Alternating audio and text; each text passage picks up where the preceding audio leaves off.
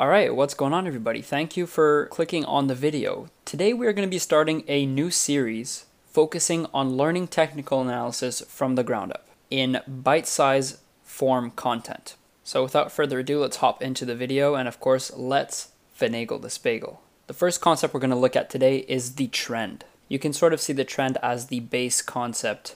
Trends are everywhere and one of the fundamental assumptions of technical analysis is that the trend is your friend until it ends. And the assumption is the following that a trend can be equated to something similar to a habit. If it's going in one direction, it's likely going to continue in that direction until it changes. And if you think about habits, habits are recurring patterns, and of course they can change, but they're sticky. So that's the concept of the trend. Now, in technical analysis, a valid trend has a minimum of two touch points connecting either the peaks when we are going in a downtrend or the troughs when we are going in an uptrend.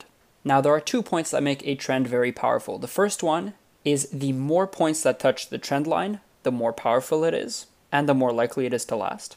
The second is the longer the trend, the more powerful it is, and the longer it is expected to last, as well as the more important it is when the trend is broken there are three different types of trends. There are upward trends, downward trends, and sideways trends, or in other words, trading ranges. You can also break up trends into four different categories. There is the primary trend, which you can see as the mother of all trends, which can last between months to years. When the primary trend is broken, that's a very, very bad sign. And so that is always the first thing that you have to reference when you are looking into going long on a stock. The second category is secondary to intermediate trends, which is months to weeks.